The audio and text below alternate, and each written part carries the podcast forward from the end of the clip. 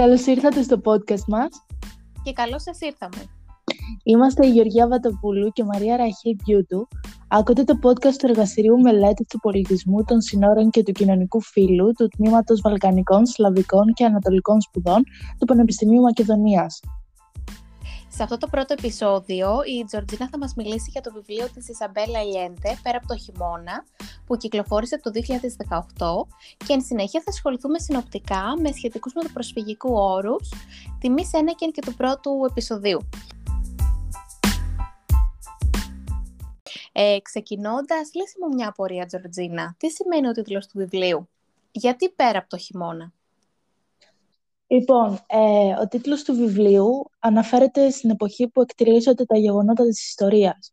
Ε, στο βιβλίο οι ήρωες κάνουν μια δύσκολη πορεία λόγω των κακών καιρικών συνθήκων, όπως δύσκολη είναι η πορεία των προσφύγων προς τις ε, χώρες που θα βρουν καταφύγιο. Πες μας λίγα λόγια γενικά για το βιβλίο. Ε, το μυθιστόρημα, εκτός των άλλων, από ό,τι καταλαβαίνω, είναι μια ιστορία μετανάστευσης, η οποία έχει κάποια στοιχεία προσφυγικού ενδιαφέροντος. Οπότε μοιράσου λίγο κάποιες πληροφορίες μαζί μας. Ε, πολύ ωραία. Ε, οι βασικοί ήρωες είναι ο Ρίτσαρτ, ένας Αμερικάνος καθηγητής πανεπιστημίου, η Λουσία, μια χιλιανή επίσης καθηγήτρια, και η Εύελιν, μια κοπέλα από τη Γουατεμάλα, μετανάστρια στη ΣΥΠΑ. Η τελευταία είναι και η αφορμή του σημερινού μας podcast. Η ιστορία εκτελήσεται περίπου το 2010 στις ΙΠΑ, όταν ο Ρίτσαρτ συγκρούεται με το αυτοκίνητο της Εύελιν, τουλάχιστον έτσι πίστευε. Η Εύελιν είχε κλέψει το αμάξι από τους εργοδότες της. Ο Ρίτσαρτ της έδωσε τη διεύθυνσή του ώστε να τον επισκεφτεί και να τον αποζημιώσει. Και τελικά τον επισκέφτηκε; Ναι, ε, λίγες ώρες αργότερα η Εύελιν τον επισκέπτεται, αλλά εκείνος δεν την καταλάβαινε, επειδή εκείνη μιλούσε μόνο Ισπανικά. Έτσι φωνάζει τη γειτονισά του τη Λουσία, η οποία θα του έκανε τη μετάφραση, ούσα Ισπανόφωνη.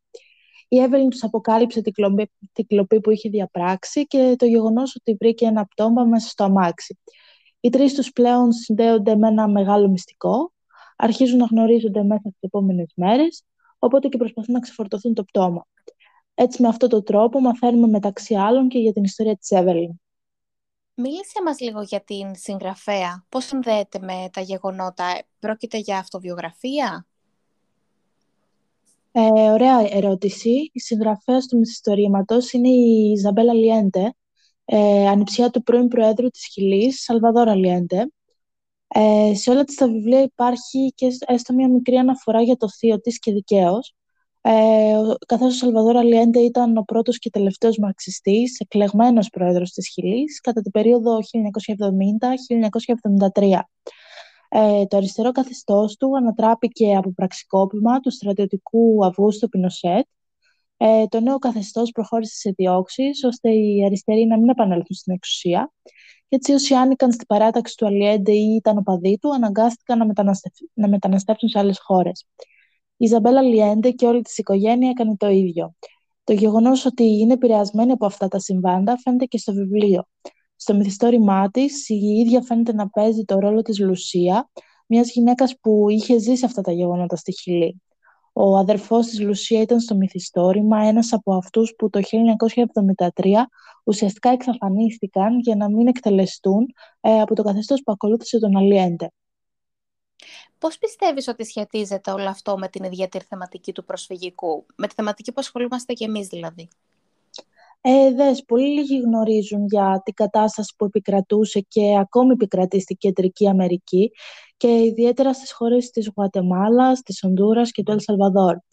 Ε, άλλωστε δεν αποκαλούνται τυχαία τρίγωνο του βίαιου βορρά. Η βία, η αδικία, η ανισότητα, η αναρχία, η διαφθορά και η τρομοκρατία είναι καθημερινό φαινόμενο ε, και οι άνθρωποι φοβούνται για τη ζωή τους και παρατηρείται τάση για μετανάστευση και προσφυγικές ροές, ιδιαίτερα προς το Μεξικό, το οποίο θα τους ανοίξει τον δρόμο για τη ΣΥΠΑ, όπου θεωρητικά είναι και μια πιο ανεπτυγμένη χώρα και έχουν περισσότερες ευκαιρίες.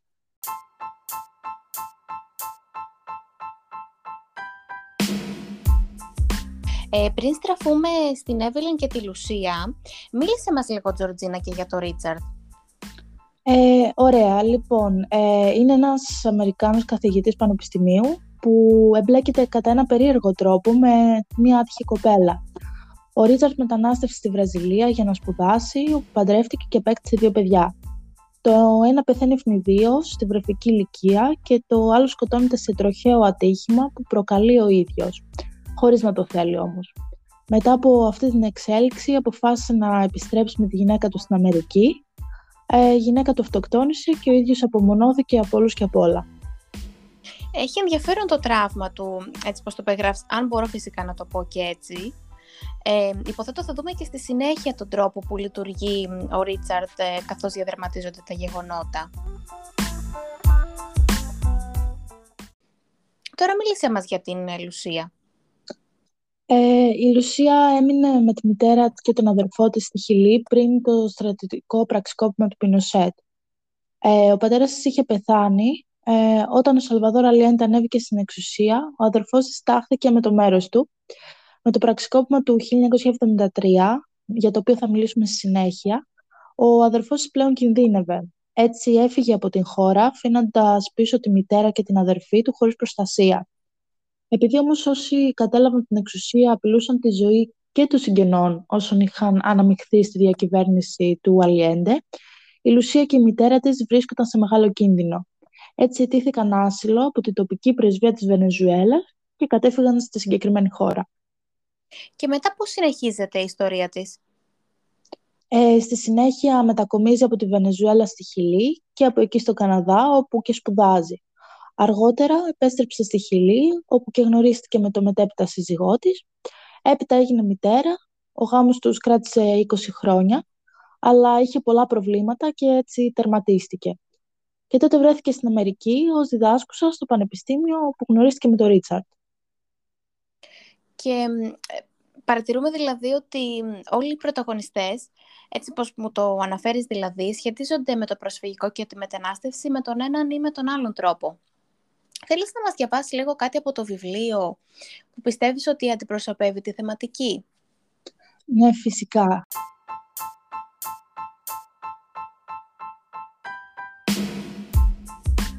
Πρέπει να τηλεφωνήσουμε στην αστυνομία, είπε ο Ρίτσαρτ.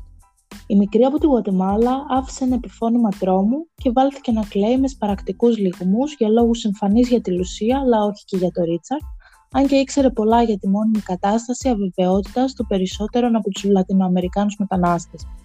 Υποθέτω πως δεν έχει χαρτιά, είπε η Λουσία. Δεν μπορούμε να τηλεφωνήσουμε στην αστυνομία Ρίτσαρτ, γιατί θα βάζαμε το κορίτσι σε μεγάλες φασαρίες.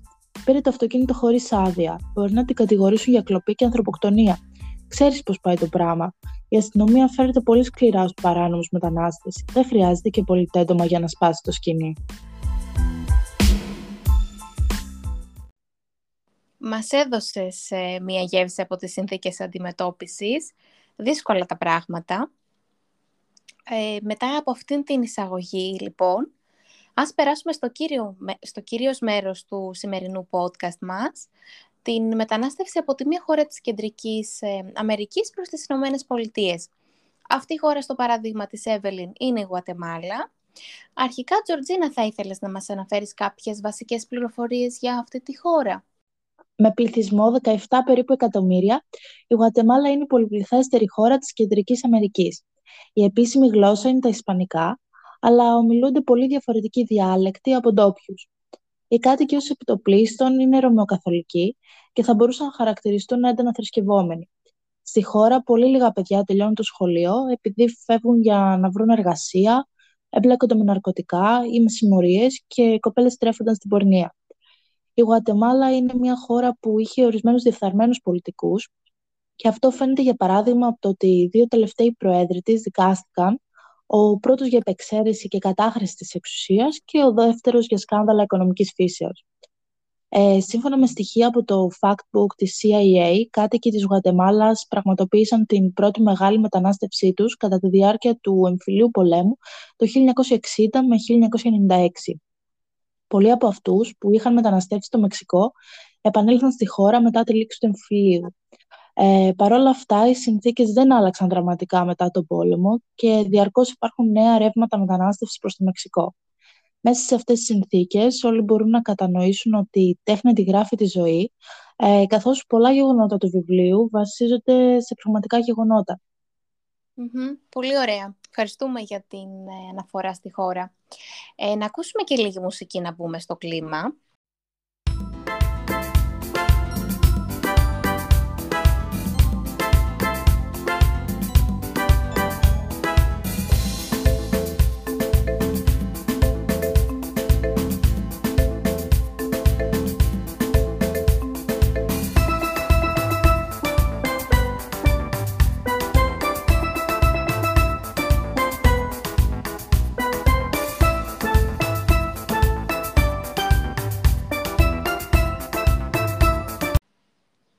Μετά από αυτό το ευχάριστο διάλειμμα, ήρθε η ώρα για την ιδιαίτερη ιστορία της Εύελιν. Τζορτζίνα, έχεις την προσοχή μας. Ε, ωραία. Λοιπόν, η Εύελιν ζούσε με τη γιαγιά της και τους δύο μεγαλύτερους αδερφούς της, ε, εφόσον ο μπαμπάς τους τους είχε παρατήσει εδώ και πολύ καιρό και η μαμά της είχε μεταναστεύσει στην Αμερική για να τους στέλνει οικονομική βοήθεια. Η ζωή της όμως επηρεαζόταν και από τον Πάτερ Μπενίτο, που βοηθούσε τη γιαγιά της οικονομικά. Η περιπέτεια της Εύελιν ξεκινάει το 2006, όταν ο μεγάλος της αδερφός, τα 15 του, εντάχθηκε στη πιο βία συμμορία της Κεντρικής Αμερικής, την MS-13 ή αλλιώς Μάρα Σαλβατρούκα. Ε, μία μέρα ανεξήγητα ο αδερφός της βρέθηκε δολοφονημένος από τη συμμορία του, επειδή μάλλον την πρόδωσε. Επειδή όμως η συμμορία δεν αρκέστηκε στη δολοφονία του μεγάλου της αδερφού, αργότερα δολοφόνησε μέσα στο σπίτι του το δεύτερο αδερφό της Εύελιν. Και η Εύελιν φυσικά δεν γλίτωσε. Όταν η γιαγιά τους τους βρήκε, γυρίζοντας στο σπίτι, η Εύελιν ήταν γεμάτη αίματα και σχεδόν δεν ανέπνεε. Την είχαν βιάσει. Η Εύελιν έπρεπε πλέον να φύγει και να μεταναστεύσει ώστε να βρει τη μητέρα της στη ΣΥΠΑ. Σε αυτό το σημείο νομίζω πως πρέπει να αναφερθούμε αναλυτικότερα σε αυτή τη συμμορία της Κεντρικής Αμερικής. Τι γίνεται με αυτή, γιατί από ό,τι καταλαβαίνω διαδραματίζει ένα σημαντικό ρόλο στην οικονομία της ε, ιστορίας, έτσι δεν είναι; Έτσι είναι, σωστά το έθεσε, Ραχίλ. Ε, όπως αναφέρει η Αλιέντε στο βιβλίο, η Μάρα Σαλβατρούκα είναι μια εγκληματική συμμορία παγκοσμίως γνωστή. Ε, ξεκίνησε στο Λος Άντζελες από μέλη με καταγωγή από το Ελ Σαλβαδόρ. Το όνομα της προέρχεται από τη Λα Μάρα, μια συμμορία του Σαν Σαλβαδόρ και τους αντάρτες Σαλβατρούκα, που πολέμησαν στον εφήλιο του Ελ Σαλβαδόρ από το 1979 έως το 1992 για να ενταχθεί κάποιος σε μια τέτοια συμμορία θα πρέπει να δώσει όρκο. Ε, δηλαδή, τι όρκο, τι, τι είναι αυτό, εξήγησε το λίγο παραπάνω. Ναι, ε, αυτός ο όρκος απαγορεύει στα μέλη να μην βάζουν πάνω από τους συντρόφους τους κανέναν, ούτε την ίδια τους την οικογένεια. Επιπλέον, για να γίνει κάποιος δεκτός, θα πρέπει να περάσει μια τελετή μνήσης που στις περισσότερες περιπτώσεις ταυτίζεται με τον ξυλοδαρμό. Αυτό γίνεται ώστε το άτομο να αποδείξει το θάρρος του όταν πλέον μπει στη συμμορία, είναι υποχρεωτικό να κάνει το τατουάζ το σήμα της. Όσα περισσότερα εγκλήματα κάνει, τόσο περισσότερα τατουάζ αποκτά. Όλες οι παρόμοιες συμμορίες με την MS-13 εμπλέκονται σε δολοφονίες, εκβιασμούς, απαγωγές, εμπόριο όπλων, ναρκωτικών και λευκής σαρκός. Έχει ενδιαφέρον στο κοινωνικό φαινόμενο το όλο θέμα της συμμορίας, αν και καταλαβαίνω δεν είναι του παρόντος. Οπότε θα συνεχίσω ρωτώντας για τις δυσκολίες που συνάντησε η Εύελιν στο δρόμο για τις Ηνωμένες Πολιτείες. Ε, ναι, στις χώρες που προαναφέρθηκαν, για να φύγει κάποιος παράνομα, έπρεπε να βρει ένα κογιότ εμπιστοσύνης, δηλαδή έναν διακινητή λαθρομεταναστών, όπως το ξέρουμε εμείς, Κάποιες φορές μάλιστα τα καιρικά φαινόμενα επέβαλαν ε, στους μετανάστες να ταξιδεύουν με πτώματα άλλων μεταναστών που υπέκυψαν κατά τη διάρκεια της διαδρομής. Απ' την άλλη, τα κορίτσια δεν ήταν καθόλου σπάνιο να έπεφταν θύματα σεξουαλικής κακοποίησης, να κατέληγαν σε μαστροπούς ή στην πορνεία. Η Εύελη θα ταξίδευε όσο πιο ασφαλέστερα γινόταν, έναντι φυσικά τεραστίου αντιτίμου. Πριν φύγει από τη Γουατεμάλα, έβγαλε ψεύτικη ταυτότητα, Πέρασε τα σύνορα με πολλές δυσκολίες, αγωνίες και περιπέτειες. Επειδή είχε πληρώσει παραπάνω, θεωρούταν ταξιδιώτης πολυτελείας, δηλαδή ένα μεγάλο χρηματικό αντιτίμου είχε διασφαλίσει τη ζωή της. Πέρασε τη διαδρομή της τριμωγμένη σε ένα βαγόνι με τις ηλεκτρικές συσκευές. Και τελικά πώς έφτασε στις Ηνωμένες Πολιτείες; Ε, συνέχισε την πορεία της με ένα φορτηγό και σε λίγες μέρες έφτασε στα σύνορα Μεξικού-ΙΠΑ. Εκεί έμεινε στο Μεξικάνικο στρατόπεδο, ε, μέσα σε ανθυγινές συνθήκες, χωρίς τροφή και μολυσμένο νερό. Ε, το φυσικό σύνορο των δύο χωρών είναι ένας ποταμός. Το αμερικανικό απέναντι στρατόπεδο ε, υπήρχαν ισχυρές στρατιωτικές δυνάμεις, ώστε να γίνεται αυστηρός έλεγχος συνόρων. Όταν ήρθε η μέρα να περάσουν απέναντι, ο Κογιώτε της υπέδειξε να αφήσει όλα της τα πράγματα από την πλευρά του Μεξικού, ακόμη και την ταυτότητα και τα χρήματά της. Έβαλε τα ρούχα της σε μαύρες σακούλες και τα έδεσε στη σχεδία με την οποία θα περνούσε απέναντι, αλλά κρατώντας την όταν κολυμπούσε.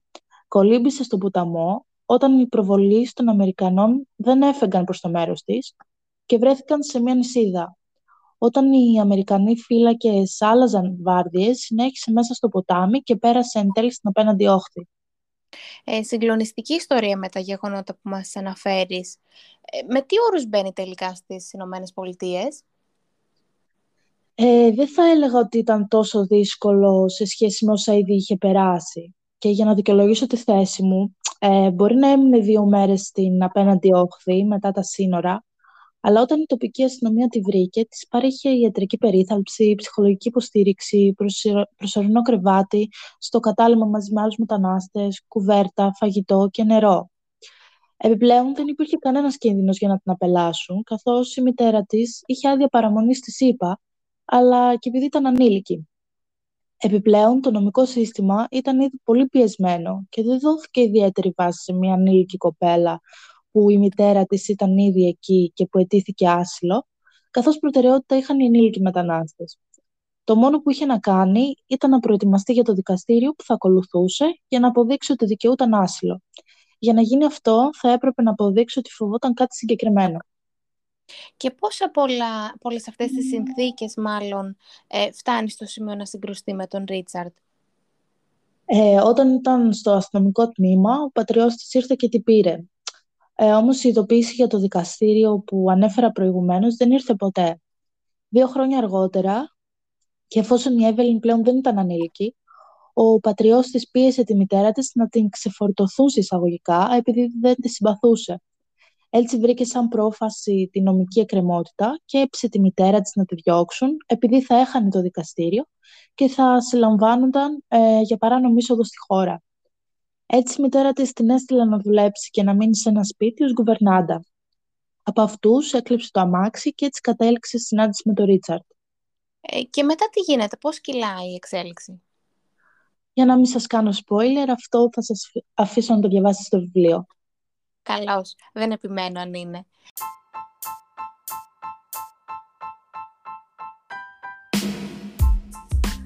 Ε, πώς πιστεύεις ότι εμβάθυνε τη γνώση σου για το προσφυγικό αυτό το βιβλίο; Ε, κοίταξε, το βιβλίο αναλύει με ρεαλιστικό, παραστατικό και ομό τρόπο την προσπάθεια των παράνομων μεταναστών για να περάσουν από το Μεξικό στη ΣΥΠΑ. Είναι μια συνθήκη που μεγάλη πλειοψηφία των ανθρώπων δεν μπορούν να κατανοήσουν πόσο επώδυνη και επικίνδυνη είναι, δεδομένου ότι δεν την έχουν βιώσει. Το βιβλίο αυτό είναι ένας καλός τρόπος για να ακούσει το ευρύ κοινό τις αντικσοότητες που αντιμετωπίζουν συχνά οι πρόσφυγες, αλλά και οι μετανάστες, στην προσπάθειά τους για ένα καλύτερο μέλλον. Ποια θεωρείς ότι είναι η βασική διαφορά σε σχέση με την ελληνική πρόσληψη του προσφυγικού, με τον τρόπο που ίσως ε, αντιμετωπίζουμε εμείς ε, το προσφυγικό στην Ελλάδα; Ναι, ε, είναι πολύ βασικό αυτό που ρωτάς, γιατί η μέση αντίληψη στην Ελλάδα συχνά ταυτίζει τα προσφυγικά ρεύματα, κυρίως με τη δίωξη των Ελλήνων από τη Μικρά Ασία και το κύμα προσφύγων που έχουμε σήμερα από τη Μέση Ανατολή, σε χώρες όπως, από χώρες όπως η Συρία και άλλες.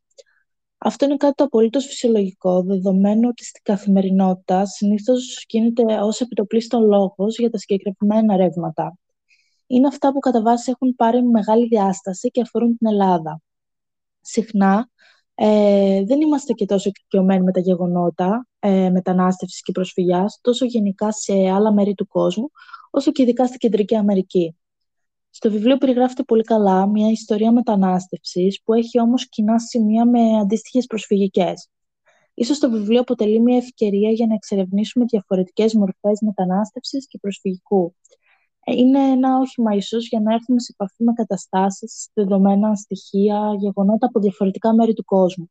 Να ξεφύγουμε από το μικρό κόσμο μας με λίγα λόγια. Και υποθέτω ότι μέσα από αυτό μπαίνουμε, μπαίνουν στη συζήτηση και άλλα θέματα, έτσι δεν είναι, Τζορτζίνα; Πολύ σωστά. Ε, όπως αναφέρει και ο επιμελητής του βιβλίου στην περίληψή του, η Ιζαμπέλ Αλιέντε έγραψε το συγκεκριμένο βιβλίο για να αφηγηθεί μια ιστορία επίκαιρη όσο ποτέ για τη σημερινή Αμερική, τη μετανάστευση, την ελπίδα, την ανθρωπιά, αλλά και τις δεύτερες ευκαιρίες που πρέπει να παίρνουμε στη ζωή μας. Πέρα από τις όποιες νέες πληροφορίες για το μεταναστευτικό και το προσφυγικό, ο αναγνώστης έχει την ευκαιρία να ταυτιστεί, να βρει τον εαυτό του στις σελίδες του βιβλίου, αλλά και να συγκινηθεί. Πολύ ωραία, έχει ενδιαφέρον. Ναι, και είναι ιδιαίτερα αξιοσημείωτο ότι η Εύελιν δεν εντάσσεται στο νομικό όρο του πρόσφυγα, καθώς δεν διαθέτει τις προϋποθέσεις για να δικαιούται πολιτικό άσυλο. Ουσιαστικά δεν έχει διώχτη από κάποιον, ούτε έχει φύγει με τη θέλησή της. Απλά επειδή φοβάται για τη ζωή της λόγω της συμμορίας, προσπαθεί να πάει στις πολιτείες της Αμερικής παράνομα για να βρει τη μαμά της και να είναι ασφαλής. Οι λόγοι ωστόσο που την οδηγούν στη φυγή από την πατρίδα της είναι κοινή με μερικών προσφύγων. Κατ' ουσίαν, αν και θεωρείται μετανάστρια, βιώνει αρκετές πτυχές της δύσκολης πορείας των προσφύγων προς μια ασφαλέστερη χώρα. Μπορούμε λίγο να σταθούμε σε αυτό το σημείο, σε αυτή τη διαφορά και να την εξετάσουμε, γιατί από ό,τι καταλαβαίνω, η ιστορία της, ε, πρόκειται, η ιστορία της Evelyn μάλλον, πρόκειται για ιστορία αναγκαστικής μετανάστευσης, λόγω της κατάστασης ναι. που επικρατεί στην χώρα της. Ναι, ακριβώς. Γιατί αφενός δεν ήταν πρόσφυγας, δεν της δόθηκε άσυλο από τη ΣΥΠΑ και αφετέρου η μετανάστευσή της δεν συνέβη λόγω οικονομικών προβλημάτων, εκπαίδευσης, βελτίωσης συνθήκων ζωής, που είναι συχνή λόγια για μετανάστευση. Φοβόταν για τη ζωή της και βρισκόταν σε κίνδυνο, ωστόσο δεν της δόθηκε άσυλο όπως προαναφέρθηκε. Και ο όρος πρόσφυγας είναι νομικός όρος. Οι πρόσφυγες εντάσσονται στο πλαίσιο του διεθνούς δικαίου και έχουν ένα προκαθορισμένο νομικό καθεστώς προστασίας. Υπεύθυνη για αυτούς είναι η πατή αρμοστία. Δεν θα ασχοληθούμε με αυτή την πλευρά επί του παρόντος. Επομένως, μιλάμε για αναγκαστική μετανάστευση, αλλιώς forced migration, αφού η είναι μετανάστρια που αναγκάστηκε να φύγει με φόβο από τη χώρα της, όπως και συχνά πολλοί πρόσφυγες. Αλλά το ξαναναφέρω αυτό ότι δεν εντάσσεται στο νομικό πλαίσιο των προσφύγων. Πολύ σωστή επισήμανση. Ε, ο όρος αναγκαστική μετανάστευση χρησιμοποιείται ενίοτε από τους κοινωνικούς επιστήμονες και άλλους ως ένας γενικός όρος που, που καλύπτει πολλές μορφές εκτοπισμού ή ακούσιας μετακίνησης, είτε εκτός είτε στο εσωτερικό μιας χώρας. Το παράδειγμα της Εύελη νομίζω είναι ενδεχομένως αντιπροσωπευτικό. Και αυτός ο όρος δεν είναι νομικός. Όπως και στην περίπτωση της έννοιας μετανάστευσης, δεν υπάρχει ένας καθολικά αποδεκτός ε, ορισμός. Καλύπτει ένα ευρύ φάσμα περιπτώσεων. Ναι, το θέμα όμως είναι ότι συχνά στο δημόσιο λόγο στην Ελλάδα και από το 2015 ιδιαίτερα δόθηκε έμφαση στην αυστηρή διάκριση ανάμεσα σε πρόσφυγες και μετανάστες, όπου οι μεν έχριζαν βοήθεια, οι άλλοι όχι απαραίτητα. Το βιβλίο όμως δείχνει ότι δεν μπορούν να γίνουν τέτοιες κατηγοριοποιήσεις, ειδικά αν δούμε το θέμα σε βάθος χρόνου. Ναι, ακριβώς. Γι' αυτό και τα τελευταία χρόνια που έχουμε ροές ατόμων στην Ελλάδα και σε άλλες χώρες της Μεσογείου φυσικά, δεν μπορούμε να τους ομαδοποιήσουμε σε μία από τις δύο κατηγορίες. Παρατηρούμε δηλαδή ότι συχνά ε, οι κατηγορίες αυτές ε, είναι συγκοινωνούντα δοχεία. Γι' αυτό και κλείνοντας να πούμε συμπερασματικά ότι ίσως είναι προτιμότερο να χρησιμοποιούμε τη διατύπωση πρόσφυγες και μετανάστες όταν πρόκειται για μεικτές ομάδες ανθρώπων, κάτι που έχει υιοθετήσει άλλωστε και η πατή αρμοστία. Και έτσι με αυτόν τον τρόπο μπορεί να δοθεί ιδιαίτερη προσοχή στα ζητήματα των προσφύγων και στο ιδιαίτερο καθεστώς προστασίας που δικαιούνται.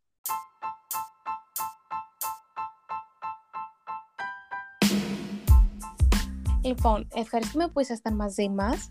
Περιμένουμε τα σχόλιά σας στο email μας. Το email μας είναι το 22refugee.gmail.com ε, Θα τα πούμε εννοείται στο επόμενο, στο δεύτερο επεισόδιο αυτής της σειράς των podcast μας.